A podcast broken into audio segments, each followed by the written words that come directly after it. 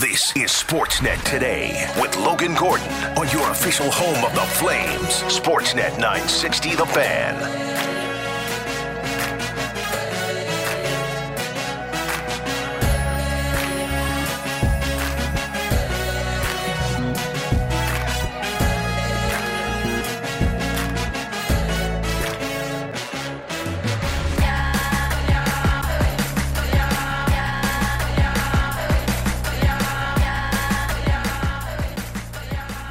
Let's get it going on a Wednesday. Welcome to the program. It is Sportsnet today. It's Logan Gordon and Aaron Vickers along with you. Coming at you live from the Doug Lacey's Basement Systems downtown studios here in Calgary, Alberta for Doug Lacey's Basement Systems. Crack Foundation, Bowing Foundation walls. We have a simple, permanent solution to stabilize your foundation Contact Basement Systems. They're all things basementy. Visit dlbasementsystems.com. Three outstanding producers helping us keep the ship on uh, track today. You say afloat, but that's not how ships work. Is that a Titanic pun? It's Uh, not. It wasn't meant to be. It is now. It is now. Cam, Shan, and Taylor all along with us.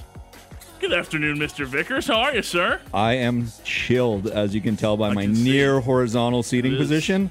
I'm ripped. I'm ready to go. I can't wait. Uh, it is a tremendous day. Thank you for joining us. The text line is open to you at 960 960. The news of the day here in the city of Calgary Mike Vernon is inducted into the Hockey Hall of Fame. The Calgary, Alberta native, Stanley Cup champion, will officially join the likes of Flames legends Lanny McDonald. Jarome Iginla with numbers up in the Saddledome and a plaque in Toronto. And we've got the uh, Hockey Hall of Fame class to react to. We also have Flames news, courtesy of our pal Elliotte Friedman on the latest edition of the 32 Thoughts podcast.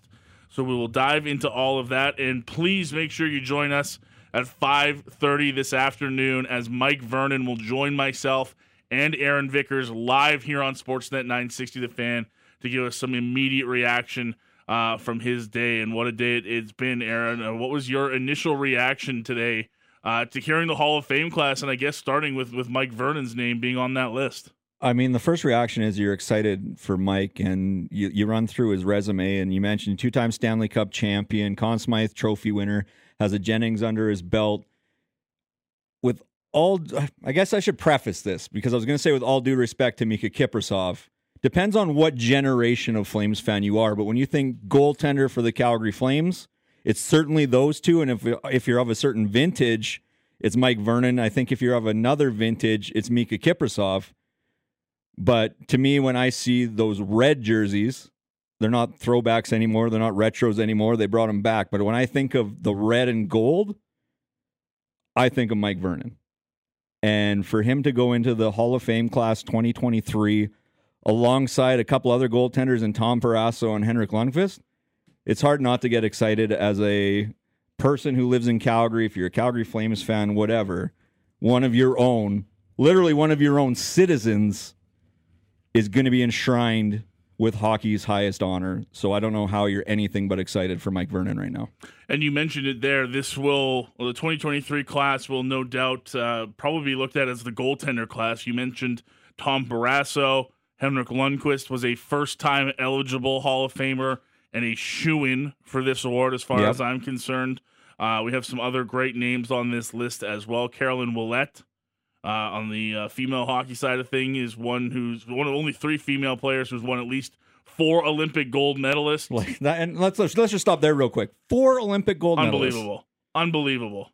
Joins Hayley Wickenheiser, Jayna Hefford uh, in the Hockey Hall of Fame. So, congratulations to Caroline Ouellette. How about uh, Ken Hitchcock joining the Hockey Hall of Fame as well today? in the builders category. in the Builders yeah. category, yes.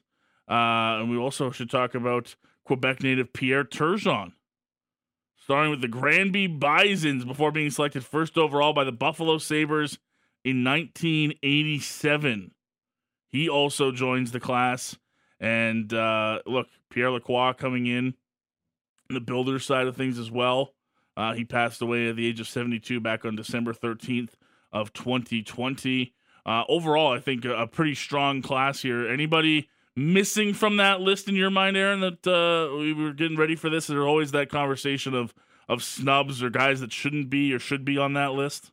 How do we feel about uh, Alex Mogilny not being there? Is he the first one that pops to mind to you? Do you have somebody different? He's I just been, he's kind of been the popular guy lately, right? That's been talked about as should he be in the in the Hockey Hall of Fame list. I mean, over a thousand points in the NHL, 990 games, so just 10 shy of that golden stick. And and just the the history surrounding him defecting, joining the NHL, leaving Russia. Like there's stories among stories among stories relating to Alexander Mogilny with his time with the Buffalo Sabres. He's a former member of the Toronto Maple Leafs, New Jersey Devils, of course, out west, be recognized as a former member of the Vancouver Canucks. He had 107 points when you're at 127 points with the Buffalo Sabres, 76 goals in 92 93. And it's not always going to be just about statistics, but when you wrap his package in to how productive an NHL career he had, the circumstances in which he joined the Buffalo Sabres, I think there's a, a curious case for him there. Yeah, Mogilny's always an interesting one because he has those two massive seasons, one with Buffalo that you mentioned, one with Vancouver in 95 96, where he hits that 107 point uh, plateau. And then he has years mixed in there where it was 45, you know, some injury risk came down, but he still easily got, you know, over a thousand points, like you mentioned, just shy of a thousand games in the NHL. 473 goals. That's a lot. That's that's a lot. More than I've scored. Yes. I don't know if you knew that. I think it's me. more than both of us combined. Maybe everyone in this room, I think. I mean, barely. Not yeah, it's, it's close. Just by just by 473. it's close. Just by all of them. It's close, but yeah.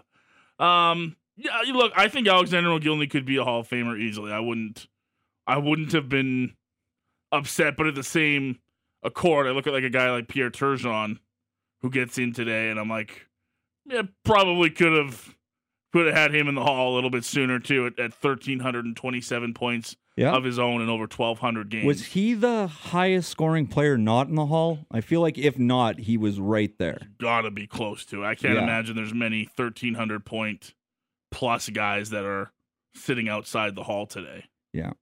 So, uh, congratulations to everybody uh, on this list. Very excited to chat with Mike later today. Uh, if you can't listen live, make sure to check it out on the podcast. That's coming up just after 5:30. We will have Flames legend and now Hockey Hall of Famer Mike Vernon with us uh, to chat about his induction into the Hall of Fame today. Uh, keeping with the Calgary theme, uh, Mr. Vickers, uh, Elliotte Friedman dropping a new edition of Ooh. 32 Thoughts podcast with our pal Jeff Marek uh, on sportsnet.ca and across your favorite podcast forums.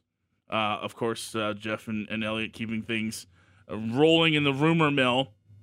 Uh, spent a couple minutes talking about the Calgary Flames this morning and uh, wanted to bring that conversation to you, and we'll react on the other side with some very interesting news about the Flames, where they are heading into the draft next week, and a couple of those players we're keeping an eye on when it comes to the pending UFAs for the team. Here's Elliotte Friedman and Jeff Marek on the 32 Thoughts podcast this Wednesday with the latest on the Calgary Flames.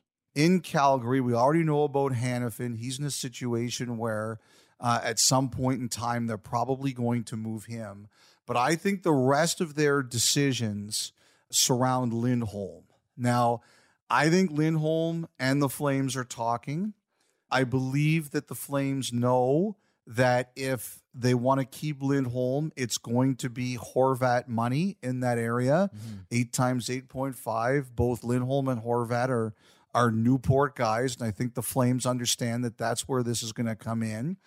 I think there have been conversations not only about uh, the contract, but the direction of the team. Which way are the Flames going? I think Lindholm has indicated that if he commits, he wants to know that the team is still going to try to compete. They, it won't be a rebuild. Like I think they know they've got to plug in some younger players, and I think he's okay with that. He just doesn't want it to be a full rebuild. But I think the Flames are waiting for Lindholm's decision before they start to decide on some of their other contracts, like the Toffoli's, the Zadorovs, the Tanevs, other players like that. Because look, if Lindholm and Hanifin are out, Calgary could have some very different decisions they might need to make. They might have to sit back and say, all right, without these two players, where are we going here? Hmm. But if Lindholm stays, I think they're going to try to stay in the race, you know, quite a bit. Lindholm, I don't think is staying unless that happens. So Lindholm's decision, I think, is the big linchpin to all of this. And I'm told that the Flames are not pressuring him to make a decision by the draft. Like if Lindholm waits a little bit longer, if I don't think they're worried about that. So I'm not sure, aside from Hanifin, who's made his decision that he would like to see what else is out there. I think Calgary's prepared to wait a bit for Lindholm and then kind of go from there. By the way, the other thing I heard mm-hmm. don't expect Markstrom to be moved. I think there were some rumblings. Would Markstrom agree to go anywhere? I've heard he wants to come back.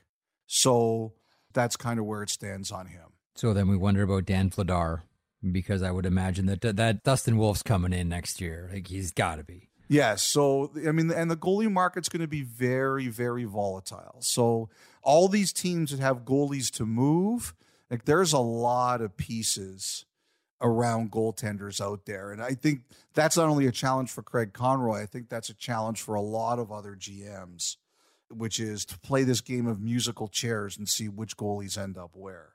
Okay, let me let me circle back to Lindholm there and, and maybe try to crystallize what you're saying here. Is it too simplistic to say the decision whether to go for it again or take a step back rests solely on Lindholm's decision? If he's in, then they're going for it. If not, it's time to maybe take a step back here and see what value we can get for other players. Is that too simplistic? I don't know if it's too simplistic, but at, le- at the very least, if Lindholm and Hanifin are moving, I think the Flames are going to have to really think about like that's a top pair defenseman and a first line center, right? Yep. I don't necessarily think it means they rebuild completely, but I think they have to sit back and decide what this means.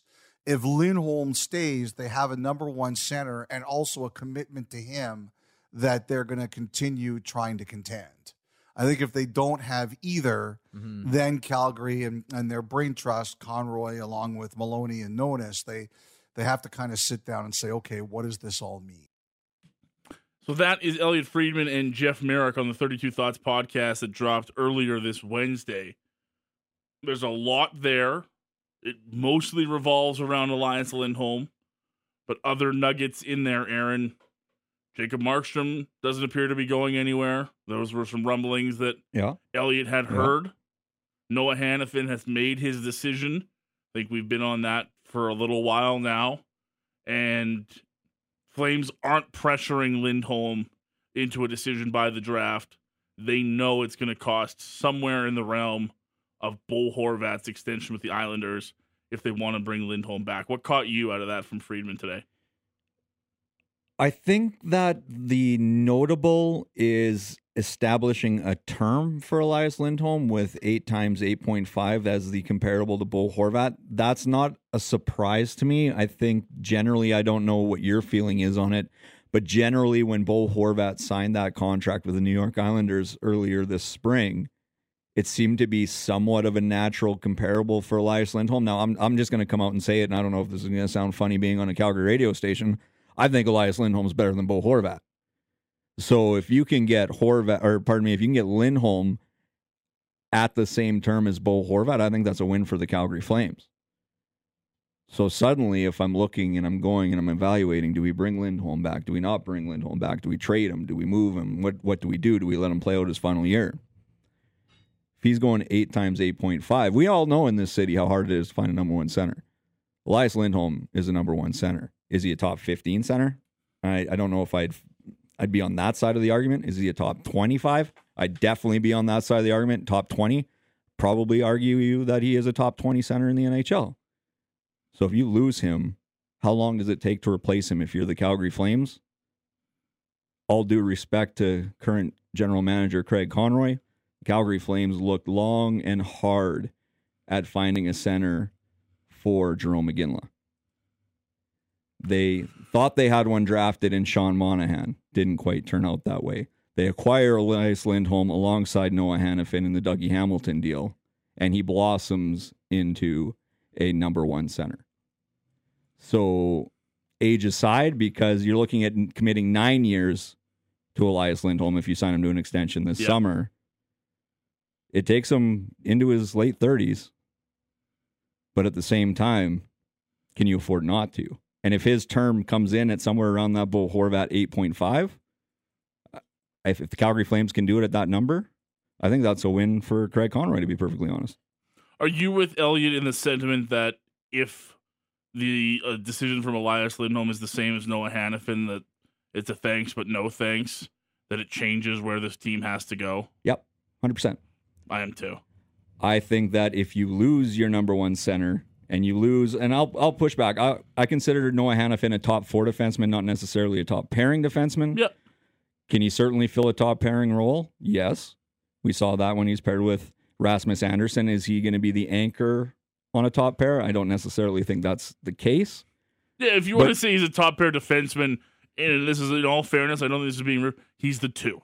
He's in, in terms of ice time, Yeah. he's the number two on the team. But I don't think he's first over the boards for either special teams. Like he's a No. five on five specialist, and to me that's tough if you're going to declare somebody a top pair defenseman. But if you're going to lose your top center and a 26 year old top pair defenseman in terms of minutes played per game, then you start looking down your bench or you start looking down your pending unrestricted free agent list, and then you go, what are my odds of keeping leading scorer Tyler Toffoli? What are the odds of keeping a guy like Chris Tanev, if that is indeed the direction you want to go with Chris Tanev, so on and so forth. So you start looking at how the loss of Lindholm and Hanif- Hanifin can have the ripple effect down your lineup. I think it makes sense to look at you got seven pending unrestricted free agents next season. If you move Lindholm out, you move Hanifin out this summer you got to start looking at moving out a couple other guys. And that's not to signal a rebuild for the Calgary Flames. Mm-hmm.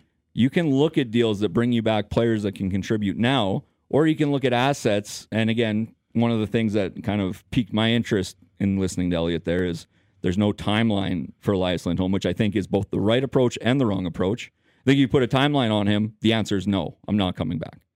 If you give him some time, maybe you give him time to evaluate everything. But if you put a set deadline on it, if somebody, if you came to me tomorrow, logo, and said you have to decide to commit to me, and you have 48 hours to do so, or you can go check out whatever else. I don't even understand which context this example's in, but we're going to go with it. You give me a deadline, the answer's no. If you're not going to give me the time to properly evaluate what I want, you're already out of the game. So I understand not giving Lindholm a timeline, not declaring we need to know by X. At the same time, oh boy, what could you get for him when you're talking to another GM face to face on the draft floor and bringing in capital? So I'm, I'm very curious about all these sorts of things. A lot of interesting stuff there from Elliotte. But yes, to circle back, if Noah Hanifin says he's not coming back, Elias Lindholm says he's not coming back, I'm looking at ways to either gain players via trade that can contribute now or assets that in turn I can flip to bring back players to help me stay competitive now. Yeah, and I guess for that that section of, of Flames fans that exist, and I know that you hear from them too on Twitter or wherever else that you know would like to see the Flames go in a younger direction that management or ownership has always seemed to push back on. This is one way to kind of have it dictated to you. If this next group of UFAs comes to you and just says, "Look, I'm sorry, a couple key guys have made their decision that they want to go elsewhere," what does that do for Mikael Backlund? right? We, Yep. We've talked about him in this captaincy conversation and his end of the year thoughts. If Lindholm's go, what is that? You- You're talking about that trickle effect with Foley and all those guys. Craig Conroy's decision might not be his decision, right? He can do all the right things and offer contracts to guys that he'd like to stay stick around. But you're right. If a if a core of these guys just say, "Look, thanks, but no thanks," whatever the reason is, the decision gets made for you. It's out of your hands. These guys are UFAs. And as we've heard from Craig going back to his introductory press conference, he's not going to sit on his hands like a Johnny Gaudreau Yep, situation and Yep. let this walk. So I do think that while the draft isn't a, isn't a a set timeline for him, I do think probably whatever it is, September 1st, whenever you talk about training camp, that's when those decisions will absolutely have to be made by if Craig wants to set his team up for whatever this year is going to be. Because I, I really do think at this point now, it could just be out of his hands if these guys decide they want to go a different direction. How do you feel about that deadline and and not pressuring him into a decision before the draft? Because one, I get it. Two, you're not flipping Elias Lindholm to Columbus for the number three pick. Like that's that's just not happening. But if a team comes to you and says we've got a pick in the teens, you're going to get a really good. There's going to say 15. I'm just going to pick 15 because it's right in the middle between 10 Sure. and 10. It's easy. Any other year, that's probably a top 10 pick. Yep. So if a team comes to you and says, "Hey, we want Elias Lindholm. We're going to give you pick 15 and maybe like 38 or something, or or another blue chip prospect," you know, starts piecing together a deal hmm where you look at the return and go, "You know what? That's the exact kind of return I might be looking for if I'm Craig Conroy." But Lindholm hasn't given you his answer. What do you do? And again, on the flip side, I understand me going to you and saying, "I need to know if you're riding with me or producer Cam, and I need to know in 48 hours." Probably going to pick Cam. I think. So how do you balance the It's somebody it's comes with a good idea, good trade offer, but you also trying to give your number one center time to breathe? Yeah, it's a tough one. I think from a from a management point of view, I think it's smart for Craig to have it out there that he doesn't have a timeline on it. Right, the Tkachuk one last year with that that team elected arbitration. We knew that was Mhm. always going to be a sort of target date, and that something was going to have to get done in a couple weeks' time. I think it's smart for Craig to say and have it out there for other GMs to say, look, if I don't get something done by the draft, I'll wait it out. Come to me with your best offer. I'll wait it out. I don't care if it's in August. I don't care if it's mid July. We'll we'll wait this thing out until we get the absolute best deal because I think whenever you get put in those those hard deadline situations, that's when other GMs are going to start to take advantage of you and knowing that you're in that kind of timeline. Yeah, yeah. But by the same accord, if I'm Craig Conroy and I walk into the Nashville next next week Bridgestone Arena. and I'm sitting there and I'm going, I just don't feel like Elias is going to come around here, and someone gives me the kind of offer that that you talked about that is you know going to be in that range. I wouldn't blame him for saying no. If your gut's telling you it's just not going to go your way, and you might not get a better offer. Sometimes pulling the trigger on the best deal you can get is is the best thing that you can do. Right? Maybe there's somebody sitting there, and who knows what those you know those draft day phone calls. Someone calls you up at 12 and there's a guy on the board that you love. Says, would you do it? Right? Those are the ones that I always think of, right?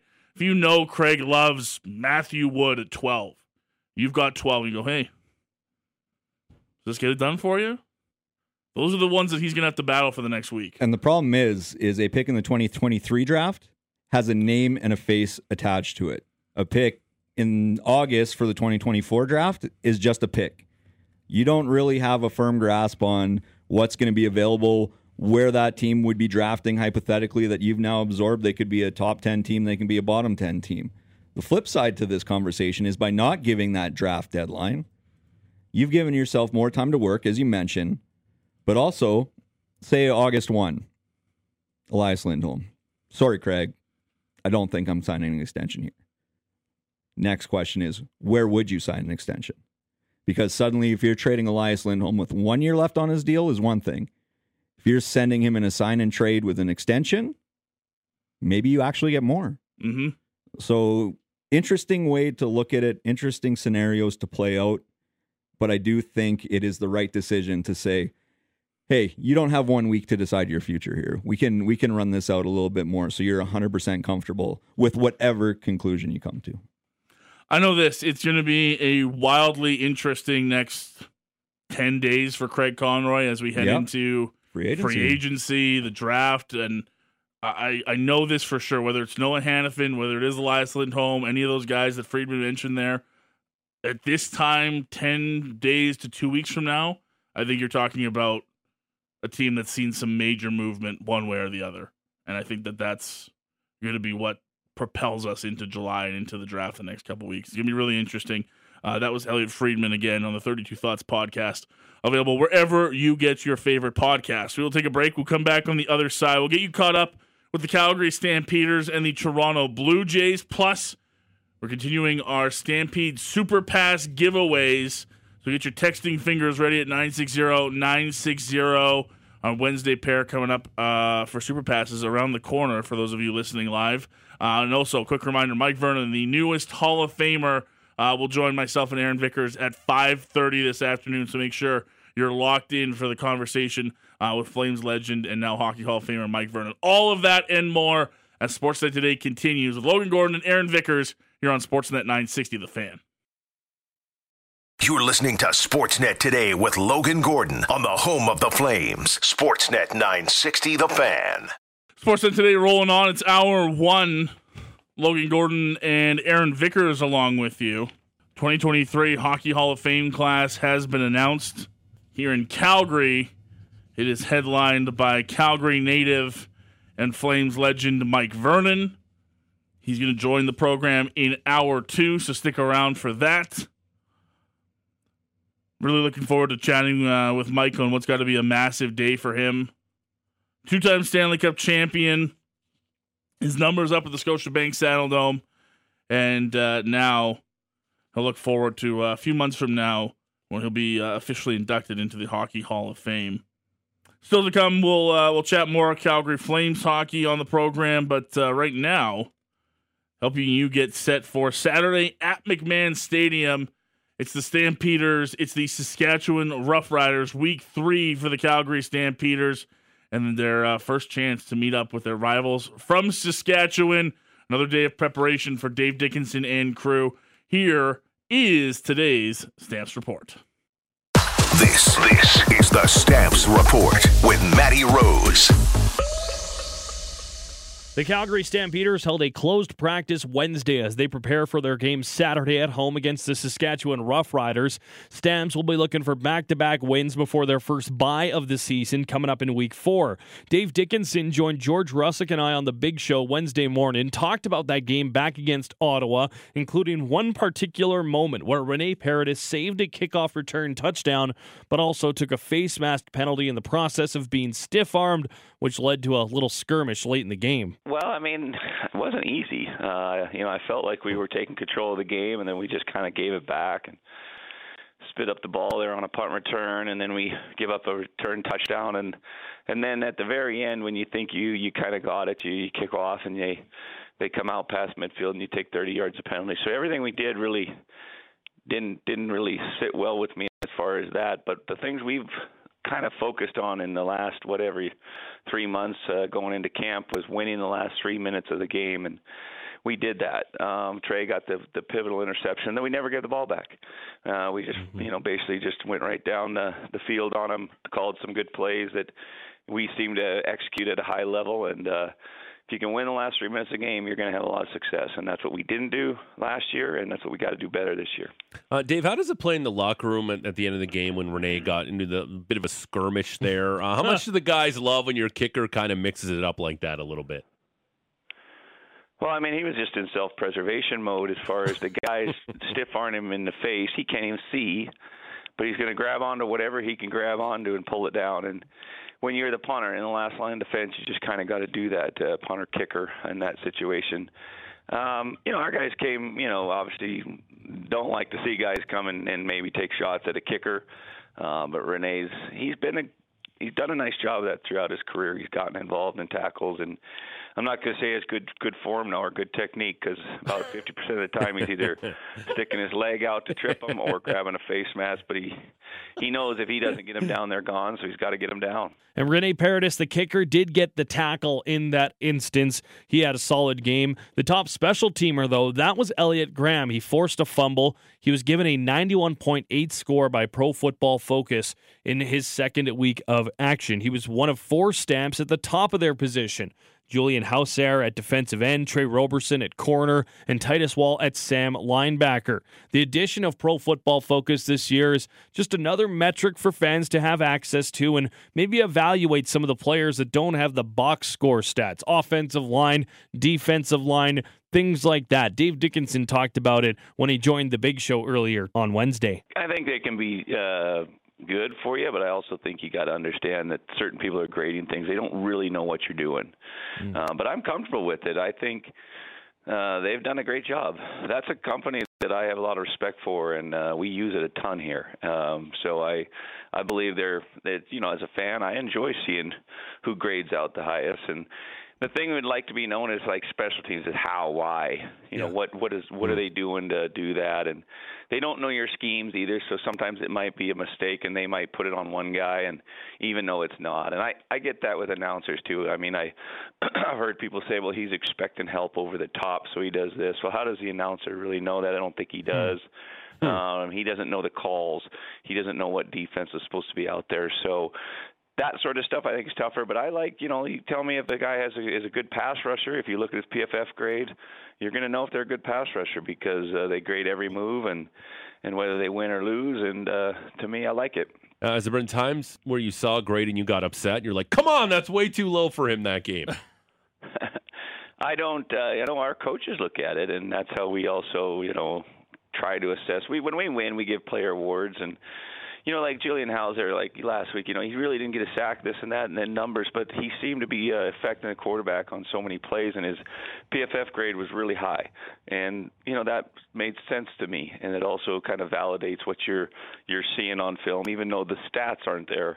He played really well. Should note as well, uh, Titus Wall got credited as a linebacker, although he does play a defensive back position at Sam.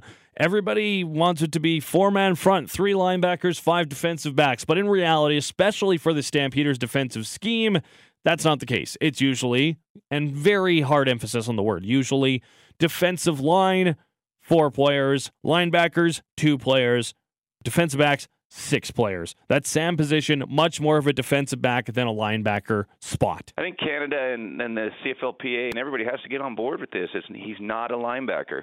He's a DB player, and there's two linebackers playing on the field for 95% of the game. That's your Mike and your Will. Micah played well though. He had a lot of good stats on that, and our Mike linebacker position seems to always get good stats. So. Um, He's fitting right in. He's a good leader. He's he does the extra work, uh, and I do think he's done a nice job.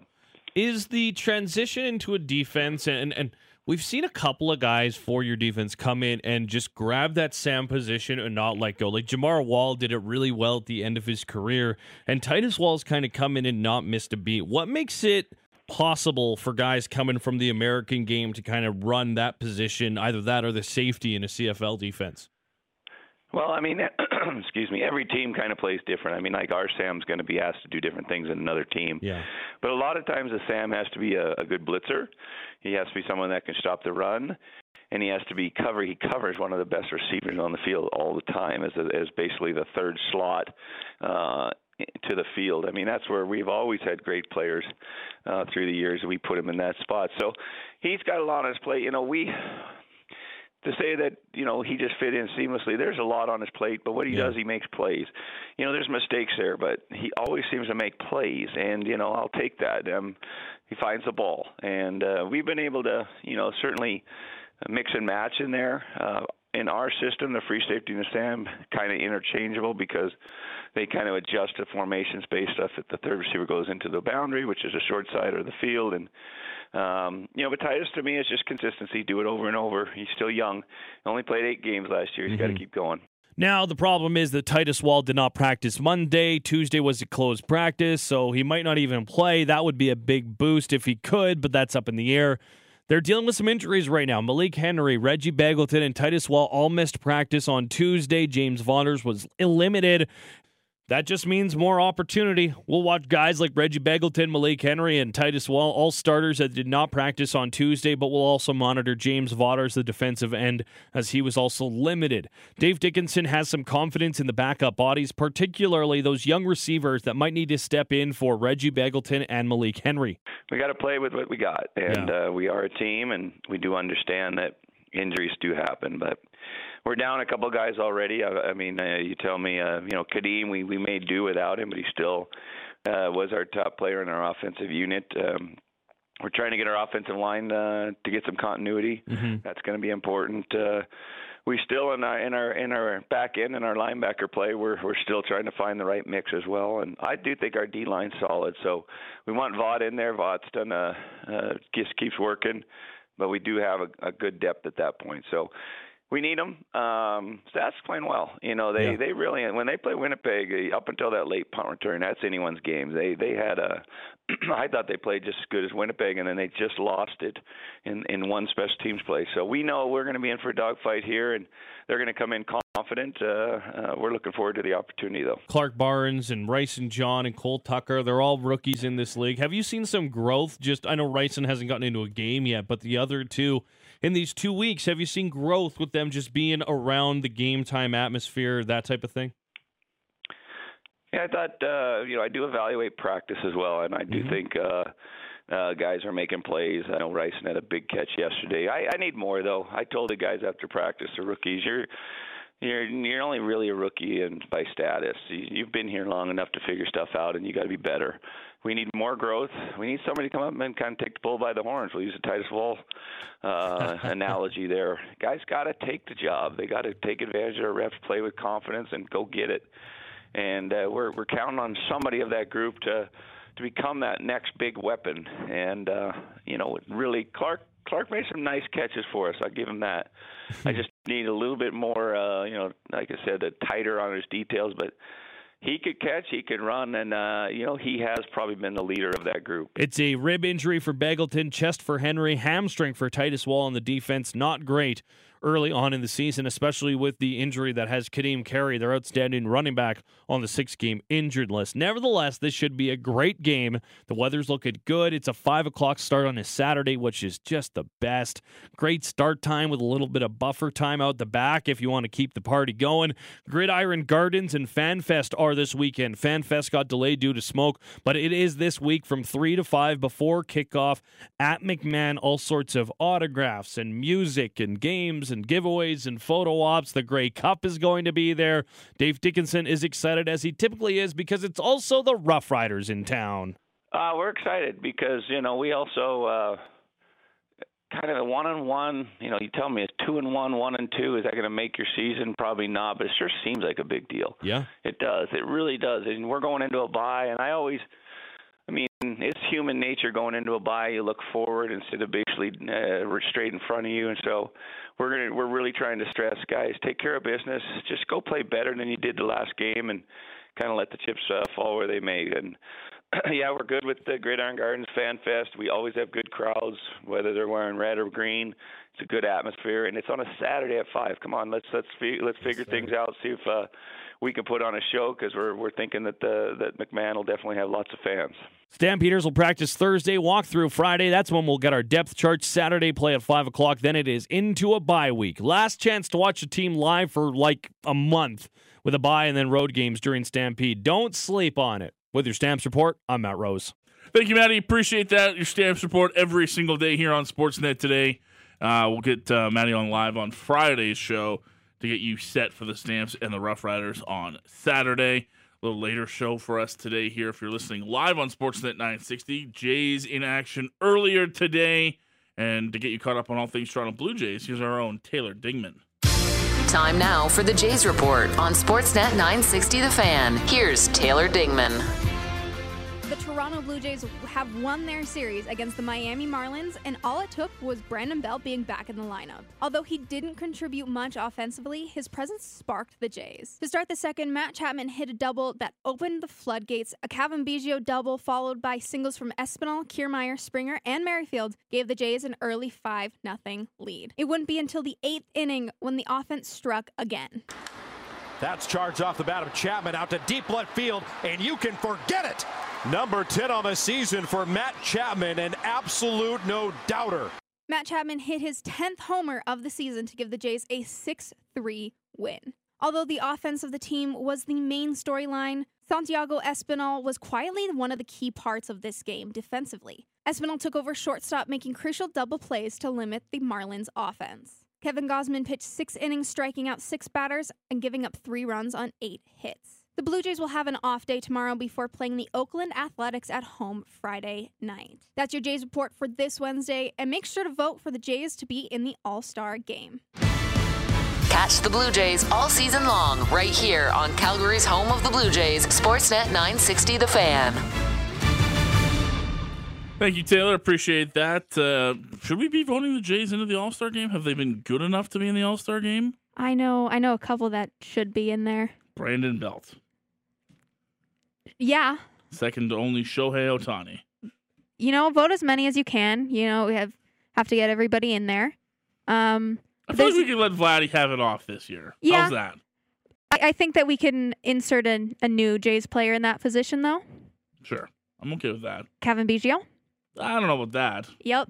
Seems like a bit of a stretch. I don't think it's a stretch. Hmm. I think that he should be in the Hall of, or not The I mean, Hall of Oh, Fame. man. I'm Wow. talking about the Hall of Write Fame right now, down. so my brain is there. But Right now. he should be in the All Star game. No bias. Post that right now. He should- he should be there. Yeah. right now. He should be in the Hall of Fame. He's gonna get a Hall of Fame little spot next to his dad and everything. That would be. Uh, that That's would what's be gonna something. happen. They're calling it. Taylor's got it for you. Cavan Breaking news Biggio, yeah. splitter. Cavan Biggio set to uh, get there with his dad Craig. Breaking. Hockey. Yeah, no, or- no, no. Uh, big win for the Jays today. Moved to 41 and 35. They've won two in a row. Next up for them, they take on the Oakland A's back in Toronto on Friday for the start of a weekend set. Uh, they don't have to go to Oakland in front of 200 or 300 fans. but A couple some, dozen of them. but some of the funnest fans in Major League Baseball right now. yeah. Hey. Uh, when you're trying to save your team that's destined to move already, it's uh, it's a lot of fun. Jays will be on your uh, your radios as well all weekend long with that series against the Oakland A's. We'll take a break. Come back on the other side. Hour two of Sportsnet today will feature a conversation with Hockey Hall of Famer Mike Vernon. Keep it locked. It's Logan Gordon, Aaron Vickers along with you on a Wednesday edition Sportsnet today here on Sportsnet 960. The Fan.